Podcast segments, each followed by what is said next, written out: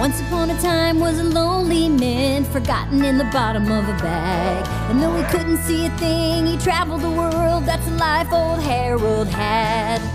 Years ago, turned apart from his woman, butterscotch named Lynn. So it was just little Harold, few loose nickels, a wallet, and a ball of land. He was there for the fall of the Berlin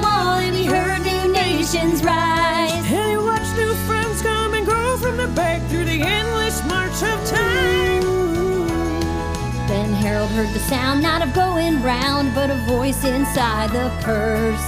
Just a little stutter from a gal like butter, and the years went in reverse. She said, Harold the Mint, it's butterscotch Lynn. Let's wrap our wrappers together. And that's what they did, and that's how they lived, melted together forever.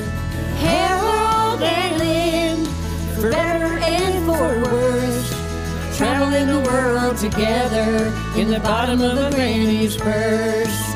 Traveling